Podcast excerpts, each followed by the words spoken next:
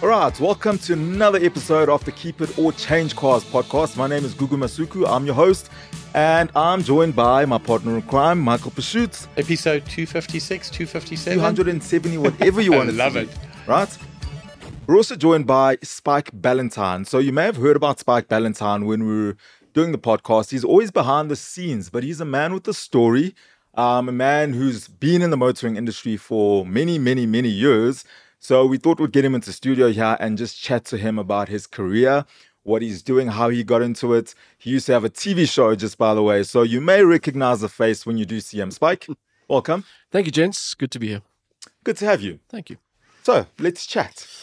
Who is Spike Ballantine or Brendan Ballantine for those who don't know? Oh yeah, so that's that's one point of confusion. I do answer to both. so uh, my mother was quite upset when she saw Spike on TV for the first time. She was like, "What's wrong with your real name?"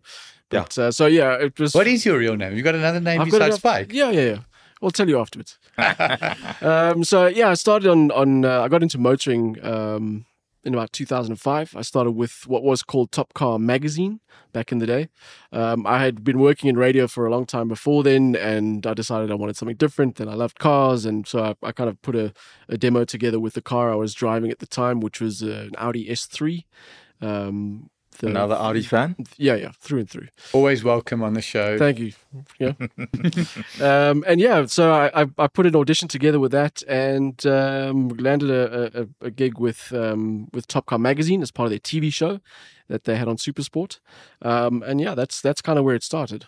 Do you have any TV background back then? I know you, you, you did radio. Yeah, no, I had zero. I had nothing. Uh, I so just, you just winged it. yeah, I just I kind of put a, a screen test together. I, I did a review of my own car at the time and gave it. I actually handed it out to I think two or three TV shows that were doing the rounds at that time. Hmm. One was on SABC, and then, then the other one was the, you know the, the more well known one was Top Car magazine. This is a very special moment for me. I'm looking at Spike and I'm seeing June 2022 in my vision. You said, Did you have any TV experience? No, I just Oh, did it like June this. 2022. The- the- made my first uh, appearance on TV June 2022 Yeah. At 2:35 p.m. on June the 18th. Really? It's kind of in my memory. I'm joking Yeah. that I'm making up. That's the thing. It's like it, it, everyone's like, oh, you had no experience, but it's really not that difficult. Yeah. If you can stand up and have a conversation For with sure. someone, it's easy enough. Look, it is difficult because I remember I was there before. You were there. You had to see all of it. Yeah, I was there at the genesis of your TV story as well. Like, oh, It was bad, eh? there, was, there were a few struggles. Let's put it that way. Yeah, no, it was bad. But we, we grow and we get there. And I think everybody's got a different style. The three of us, we've got a different style. But what would you say, Spike, Gugu, in your opinion, is a key to being on TV, being on radio, doing a podcast like this? It's all the same. What is a key for you? I think that the standout thing, no matter what format you're in, is authenticity. You have to be real. You can't. You Can't can't. say the same. You know, it's it's for a long time. Um, you know, there was a, a thing that you know when Clarkson was around and Top Gear was around, everyone kind of wanted to be the next Clarkson and the next Top Gear, and it's, you can't do that because they're done it. they're already there. They're and no one's going to do it better than they are or they did. And so, you know, whatever you're doing, just do it authentically. You know, use your own voice, use your own words, take your own approach on things. And and my thing was never, you know, I, I- the gap that I saw as far as I could see it back when I was in TV was that there was, you know, there was kind of the reviews were sort of very uh, up and down. You know, there was no real kind of storytelling or insight or creativity around it. They were like, this is the car, this is how fast it goes, this is the 0 to 100, this is what I like, this is what I don't like. And so I try to kind of weave a bit of storytelling into all the reviews that I did. And that was the gap that I saw. And it was kind of always my take on, you know, the cars that I was doing.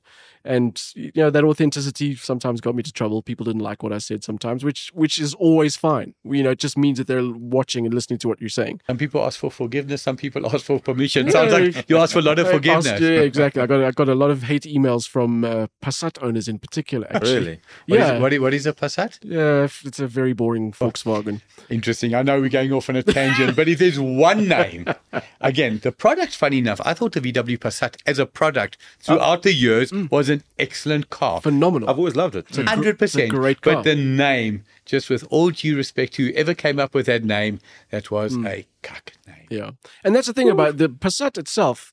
If you look at it on paper, it's Excellent a car. it's a great Great car, value for money. But wow, it's boring to drive. It just yeah, really sure. really unexciting car to drive. And uh, yeah, people didn't like that. So ah, And yourself, Gugu asked Spike, what for you is it about being on TV? What is a key ingredient?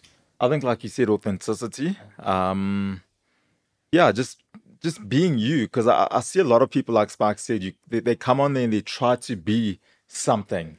When you're trying to be something, it really doesn't it doesn't resonate with anyone. Yeah. Right. Sure. And I think that that that applies for TV, that applies for radio, that applies for podcasting. I've done all of them. Just be you. I mean, I got onto Cliff Central. Um, Spike knows we worked together, and I was only meant to be a technical producer for the show. I got thrown in the deep end the one time and spoke and spoke authentically. I didn't care what they thought. Next thing you know, it was like we want more of that guy. Uh, for Yeah. sure, Yeah. for sure. Then I ended up being on the show. Mm. One of the things that stuck with me, 1991, Michael Schumacher makes his debut, and everybody was saying, "Yeah, he's the next Ayrton Senna." And Michael said in his very German accent, "I am not the next Ayrton mm-hmm. Senna. I am the Michael Schumacher." and that's the go. truth. Be yourself, and that and that That's always important. stuck with me. People must be able to relate to you. Yeah. But you've got a really interesting story. I mean, we're talking about going back 18 years. Is there anything that you haven't done? Um, Not yet. Not yet, no. no, there's. I mean, in in a, in a motoring sense, there's there's lots that I want to do now. Uh, I've kind of moved away when I was doing the TV thing, and, and I had my own podcast for a short time. Um, that just became too much work for me because I was trying to do everything myself. So it was just became too much of a workload, and then I of had to give that up. But in He's terms, clever. Can't do the podcast. I'll just manage it. Let Gugu and Yeah, yeah, do the work. Yeah, let them do the hard work, Yeah, and I'll just sit there back going, know, try that again. Yeah. Um, but yeah, in terms of motoring, there's there's lots of stuff I'd love to still do. I mean, I, I've I've really got now kind of a passion for, you know, fixer upper projects or kind of restoration product projects, and I'd love to take an old car and fix it up, but not to not for any other reason than just to restore it to its former glory. Doing it yourself or Yeah, doing- filming it, watching No, uh, I, I, doing do it, it? doing it, my, doing it myself as far as I can. I think there's there's limitations to what you can do as a, as a newbie. You know, you got you got to go realize that there are things that maybe you, you should leave up to the professionals. But the other thing is I've realized is there is so much knowledge out there that there really Correct. isn't a there probably isn't a problem you can't tackle yourself with the right amount of training of, of yourself. You know, if you watch enough YouTube Hello, videos, YouTube. yeah, Yeah. if you're not, you know, Google stuff, you speak to people, you go to forums, you'll learn a lot. I think Yeah. the, the the the the problem is finding the right tools and the space to do it in. But uh, yeah, I would love to restore an old car. I would love to do. I mean, I, I know I know it's a touchy subject, so I don't really want to bring it up. Alpha. no, no, no, Not, no, not that touchy. no, no, not that touchy, not that. No, I'd really have to do an EV conversion. Like my first, my very first car was a 1400 Bakkie, a Datsun 1400 Bakkie, and I Ah. loved that car. And I, to this day, I would love to get an old 1400 Bakkie and do an EV conversion because I think it's the right platform to do In it. on. 1975, when the Datsun 120Y came out, because before it was a 1400, it was a 120, 1200. yeah. I can just see the designers of that Bakkie saying, one day, 50 years from now, somebody will turn this into electric vehicle. Not. Hectic. But Right. it's, what's so interesting you said about the knowledge out there. So a week ago, I was in Pietermaritzburg for Cars in the Park. There's a gentleman who restores motorbikes, old motorbikes. When I say old, not vintage 40s or 50s, hmm. but 1980s motorbikes. He had the most beautiful Yamaha and Honda there. You look at it, if I say to you, Gugu, Spike, they looked 100% original. Then he talked us through. He said, You see this uh, brake grip? You see this clutch? Obviously, should look the same. This one broke. Try find a clutch, a, a clutch for an, you know the clutch handle for 1981 bike. Impossible. He machines it on a lathe, polishes it, cuts it, joins it. Yeah. The expertise absolutely is out there. And I think the amazing thing is, we, if you look for things that you particularly want to do that you may not have seen before, you'll find answers to it. So, I mean, I'm I'm particularly interested in in you know being able to machine or create new interior parts out of plastic. And I've seen videos of- of guys who have 3D printed entire printing. dashboards mm. and Yeah. entire center consoles and new switches and new buttons, and, what- mm. and it looks amazing. And you know that kind of stuff is being done. The knowledge is out there. The technology is there. So there's the you know that's that's kind of my impetus to get it done. Is like it is completely possible. So would you say that's that's that could be one possible way? I mean, parts are expensive. Car parts are expensive. I saw that with bike parts recently. Mm-hmm. As would you say 3D printing would be cheaper or more affordable? I think for certain things, yes. Uh, y- I think the the question is: is it more affordable? Probably, but is it fit for purpose? That's the one question. The other question is: does it look as good as the original? You know, because 3D printing has got its uh, it's got its limitations in terms of final finish. So it's probably not going to look as good as an injection molded what what. But you know, to to have a, a part there that that does a job and looks the part may not look 100% authentic, but I think it's it's a viable alternative. So one of the things about this podcast is for our audience to learn, and trust me, I'm learning. I've got a Lancia Monte Carlo, mm. 1982. Very neat condition. You've seen it. But there's certain vents that are missing. And everybody talks about no problem. There are guys that will do you 3D printing. Mm. With God as my witness, until I heard it, I didn't know it existed. What exactly is 3D printing? Teach me, teach our audience. So 3D printing is essentially the, the kind of kind of the name says it. You use a, a, a filament, a plastic filament, and there are different grades and different k- kinds of plastic depending on the application. Uh, and essentially, it's a machine that builds up the part off uh, off a 3D um, graphic. Image. Yeah, 3D, Right. that you create. So you'll use a program like uh, Fusion 360 or SketchUp or whatever it is, and you will create that part or that uh, that object in 3D um, with measurements, with tolerances, with everything you need. Uh, and then you will send that file to the 3D printer, and that 3D printer will realize that part in, in reality. It's a very simplified way of describing what it does, but that's essentially what it does. Do you prefer EFT or credit card when I do the payment? Because I can't do this myself. Uh, EFT is always better. But Thank yeah, you. the, that, that's the thing. It, it's you know there are people who will be able to do it. And I guarantee you, spend some time, enough time on the internet, you'll find someone who will, Hmm. you know, if they don't, if they don't, if they aren't able to print the part for you, will be able to, you know, point you in the right direction. And my favorite are guys who go, no, I've got this part, but I can't give it to you. But then someone else will scan that, will do a 3D scan of that part, and then you can import, refine it, and Wow. then print your own version. And there's lots of it being done. It's insane. Yeah. Want SA's leading insurance?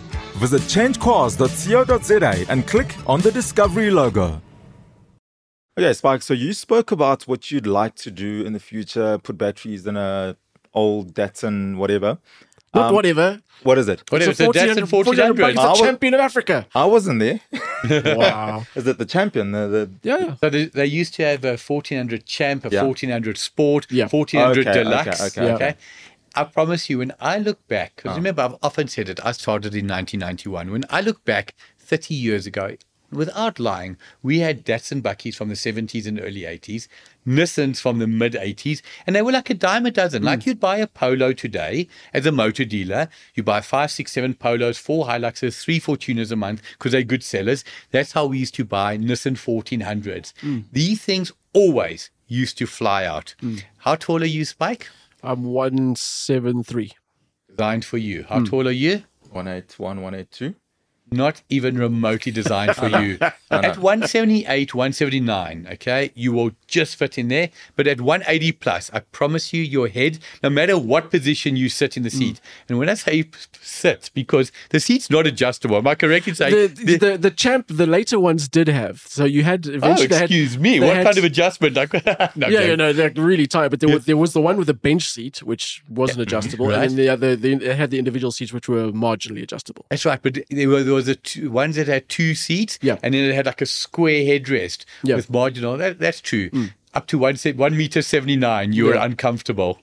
Okay, so the question for you that I had before you digressed and went on to one down to 185, 176. All the technical stuff. All the technical know. There's one thing we don't know yet. What? How tall are you? Yeah, how tall are you? One eighty two. Okay, there we Okay. go. All right, now we can carry on. Unco- uncomfortable is a verdict. So you, you- and I have spoken, and you've spoken about how the, the, the industry killed your passion for cars at some point. Yeah. Tell me about that. So I, think when you when you this is the one thing that, that I that I learned a lesson I learned over time, and it wasn't just because of motoring. It was it was because of of other work that I was involved in, and is that you know it's all well and good to follow your passion, and it's it's amazing if you can get to the point where your work is your passion, um, but eventually it has to pay the bills. Like your passion is not going to pay bills. Um, and I think that's what I mean is that eventually it became a job rather than a passion because I was I was working really hard to try and just so to to give you a bit of context, when I went from radio to TV, my salary dropped by fifty percent. So I'd kind of built up this lifestyle and got used to it, and then you know dropped by fifty percent. And then you know we were the show that we had was was it lived by the by the grace of sponsors.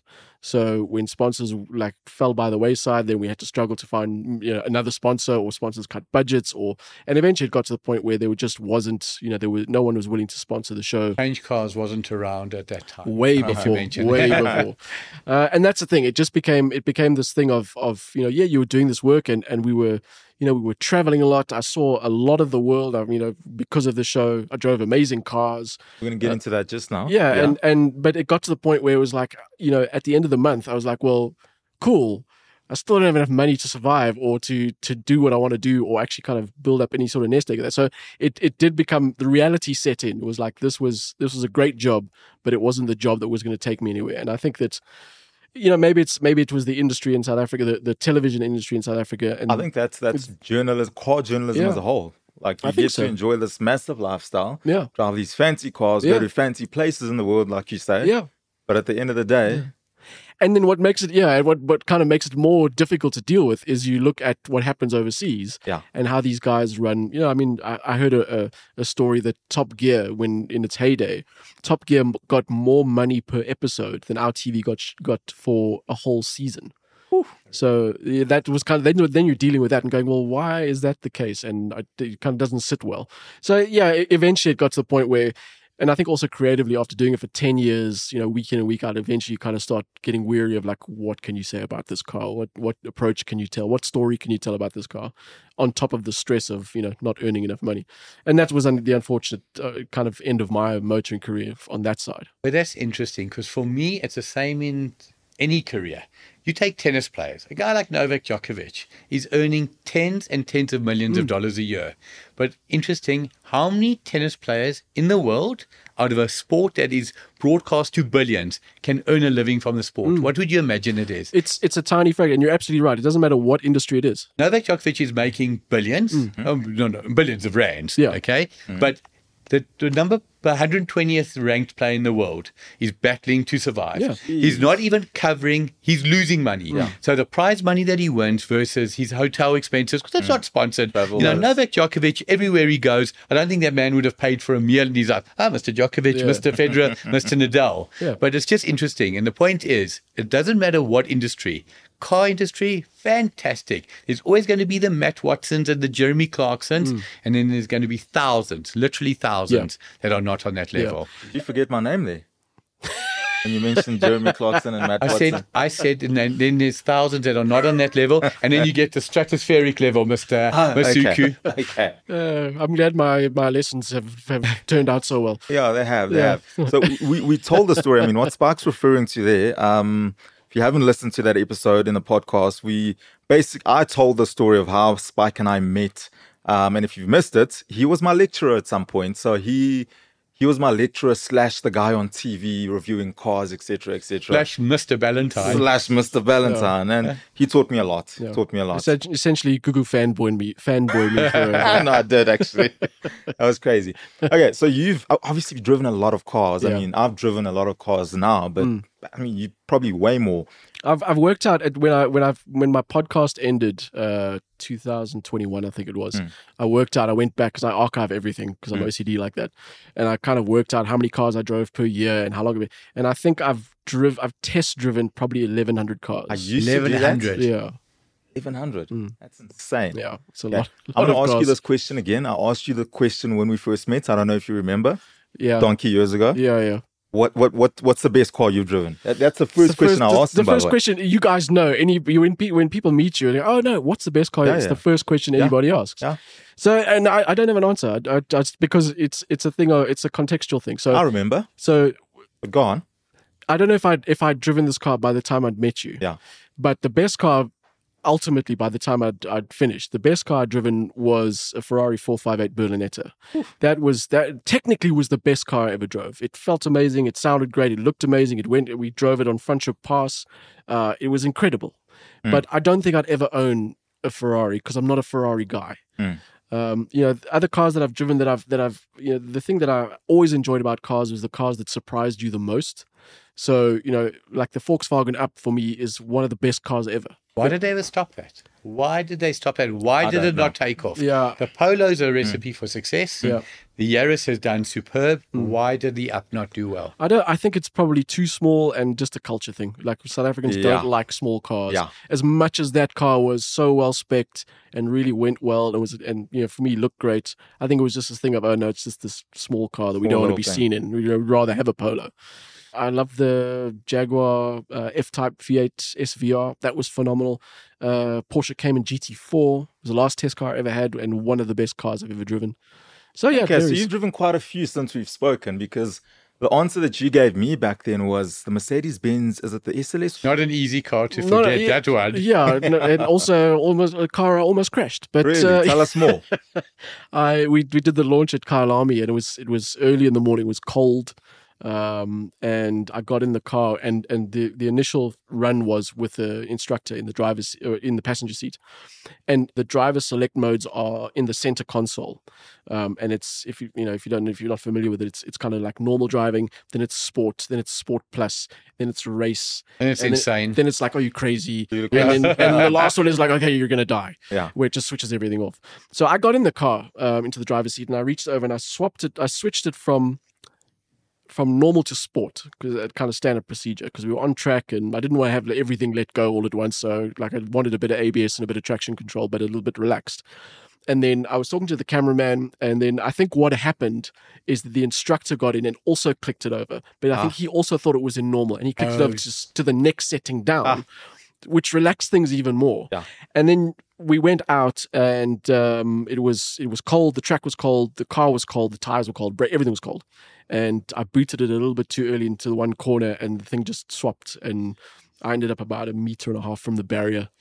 But not even joking with you, how was that experience? It was Do you remember it Yeah. to this day? Yeah. If ever you've lost a car, I can promise you, I remember every single time I've had a near incident in a car. really? Mm, Yeah. Absolutely. You drive Quattro. I thought you were going to diss him for driving a rear wheel drive car. you should, have been in a Quattro, man. It's amazing that you talk about that. So if you know the Linksfield off ramp, if you're coming from Joburg, Yep. traveling towards Germiston, take the Linksfield off ramp. It's a sharp right. Exactly that. It had been raining. Audi R8 V10 Quattro. Mm. N- You can't uh, can't make this car step out of line. Mm. Go around the corner. I'm in a hurry. Floored it. Absolutely wanted to swap. Yeah. but it sticks with me Yeah. forever Yeah. because there's a feeling like. "I- I've lost Over, it. yeah. I've Yeah. lost it. Over. And then you're so proud when you haven't properly lost it. and then you hope somebody videotaped it. Yeah, yeah. Oh, but Oh, just something about the way you two met. And this mm. is something, an aside, you haven't a clue what I'm about to say. I always say in life, everything you do will come back to reward you or come back to punish you.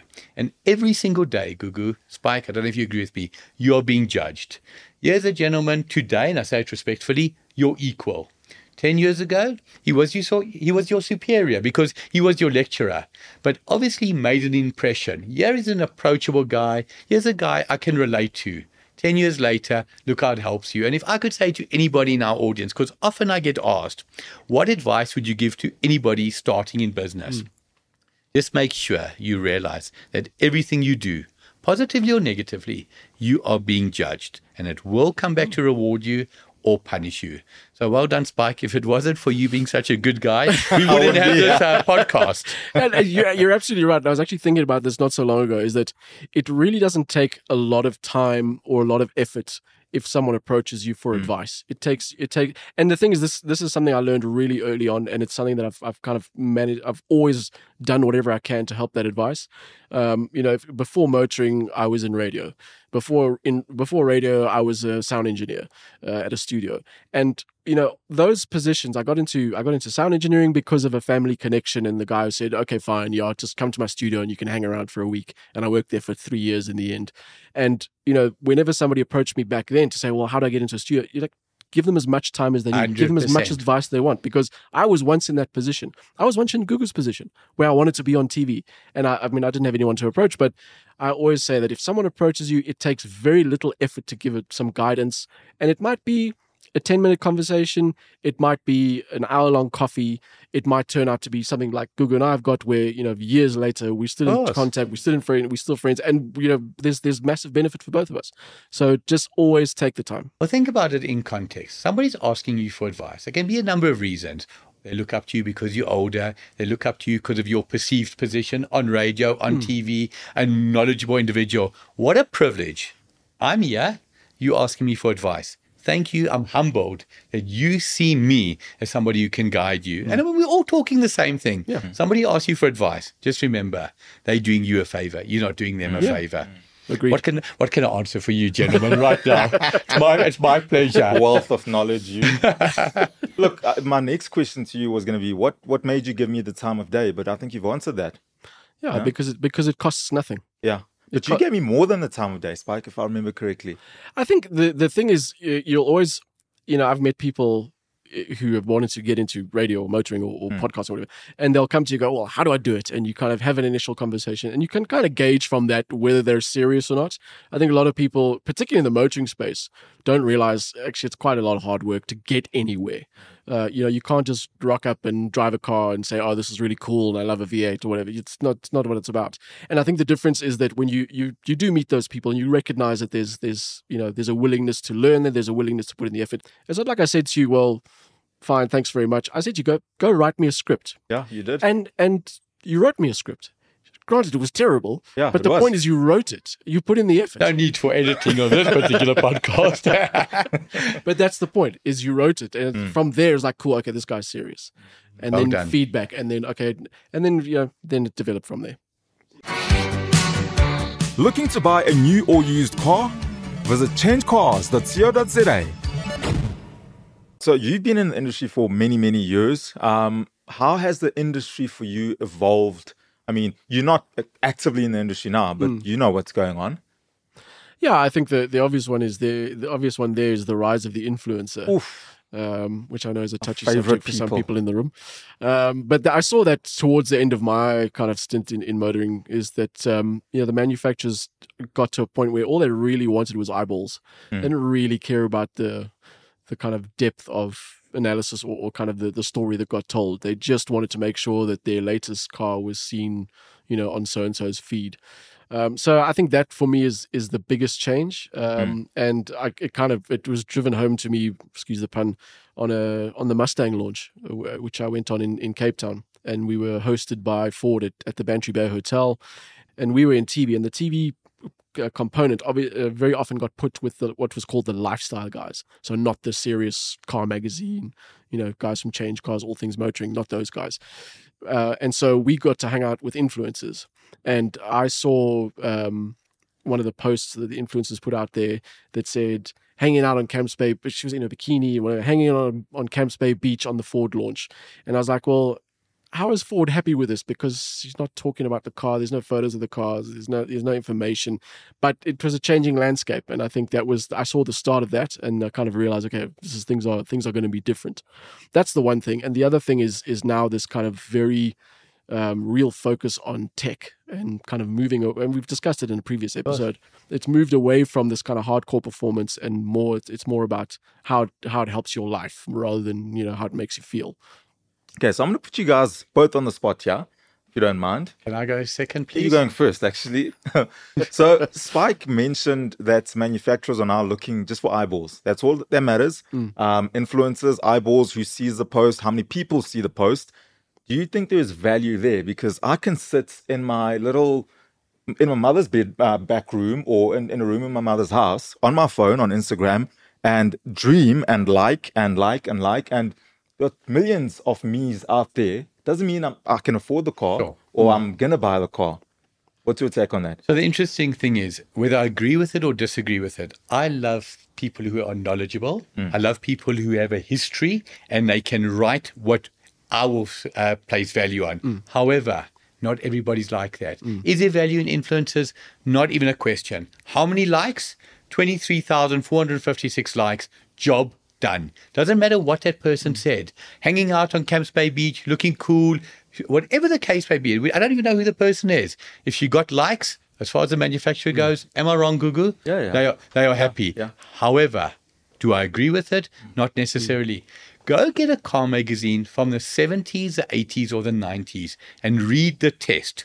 You read it, you could feel it, you could live it. They spoke about the feel on the road, the changes of the gears, the braking distances. Who cares about what the braking distance is on a mm. modern car? They don't even talk about it. Mm. A modern journalist won't tell you the car stops from 127 meters, whereas two years ago it stopped in 29. No. No. Yourself, what do you feel? I agree with you. I I think that it's it's kind of irrelevant what we think because it, it, it works for the manufacturers on some level. Otherwise, they wouldn't be doing it. You think it converts to ROI? I, that's the big question. And you got to look at it from the point of view: what, what is what is marketing, and how much of marketing actually converts to actual ROI? Um, and one of the manufacturers, who I, I won't men- I won't name, but said to me, I had this conversation with him, and he said to me, "Uh, "The thing is, What letter does it start with? it I, starts with a Q." You. Uh, I was going to say, I want to try guess. Um, and he said to me, yeah, he he he also doesn't agree with the influencer model, but he said he just looks at it as billboards. That's all it is. Is that you know you don't get much from a billboard other than wow, look at that car, but that car's top becomes top of mind if you see it enough, or you get to know about that car, or you get to know about that brand because you're seeing it all the time. And that was his recipe. He was like, you know what, I'll take it because that's where the market is. That's what people want to see. And he won't put much stock in their opinions. He'll just use them for their ability to get eyeballs on his product and then rely on Car Magazine, All Things Motoring, all the other kind of, you you. know, journalistic approach, uh, journalistic uh, outlets to give that approach to to the product. That's an incredible analogy. Like he just looks at it as a billboard. Yeah. Very, very Never clever. seen it that way, and it, Yeah. it, it puts it all into perspective in a way. And influencers listening, I do apologize. Um, I see your your role and value in this entire food chain. Your thoughts? Final Uh, thoughts? One of the things about a capitalist world is if you can make it work and you deliver results, you're going to get your mm. reward. Yep. The reason influencers are around is because they're delivering something for somebody. They've got a following. Well done to them. You know, mm. 20 years ago, a typist would have said, Oh my word, how can you have this technology that does away with a typist? How many typists do you get today? Never heard of one. yeah. hundred percent doesn't even exist. Yeah. So the world changes. If you can make it work as an influencer, hats off to you and Yeah. well done. There's a there's a place in the sun for everybody. Yeah. And just my final thought on it is that if, you know, if a manufacturer doesn't go to the influencer route, they're losing out because everybody else is. So you kind of damned if you do and damned if you, you, you have to. Uh, because you know your competitors are getting the traction that you're not getting by not including influencers in what you're doing. for sure. All right, we've reached the end of yet another episode of the Keep It or Change Cars podcast. Gents, thank you so much for your time, the banter, the input, everything. Well appreciated. And would love to get you in on the conversation as well. It's podcast at changecars.co.za. Email us, or if you just need advice, that's what we're here for. And if you're looking for a new or used car or a bike or a boat, get onto the Change Cars website or if you want to sell your car, if you've got a vehicle that's got 15,000 kilometers or less annually, we'd love to buy it from you. Get in touch with us, and I promise you, we'll give you a good deal. For South Africa's best motoring content, catch all things motoring on DSTV channel 189 and on YouTube. New episodes every week.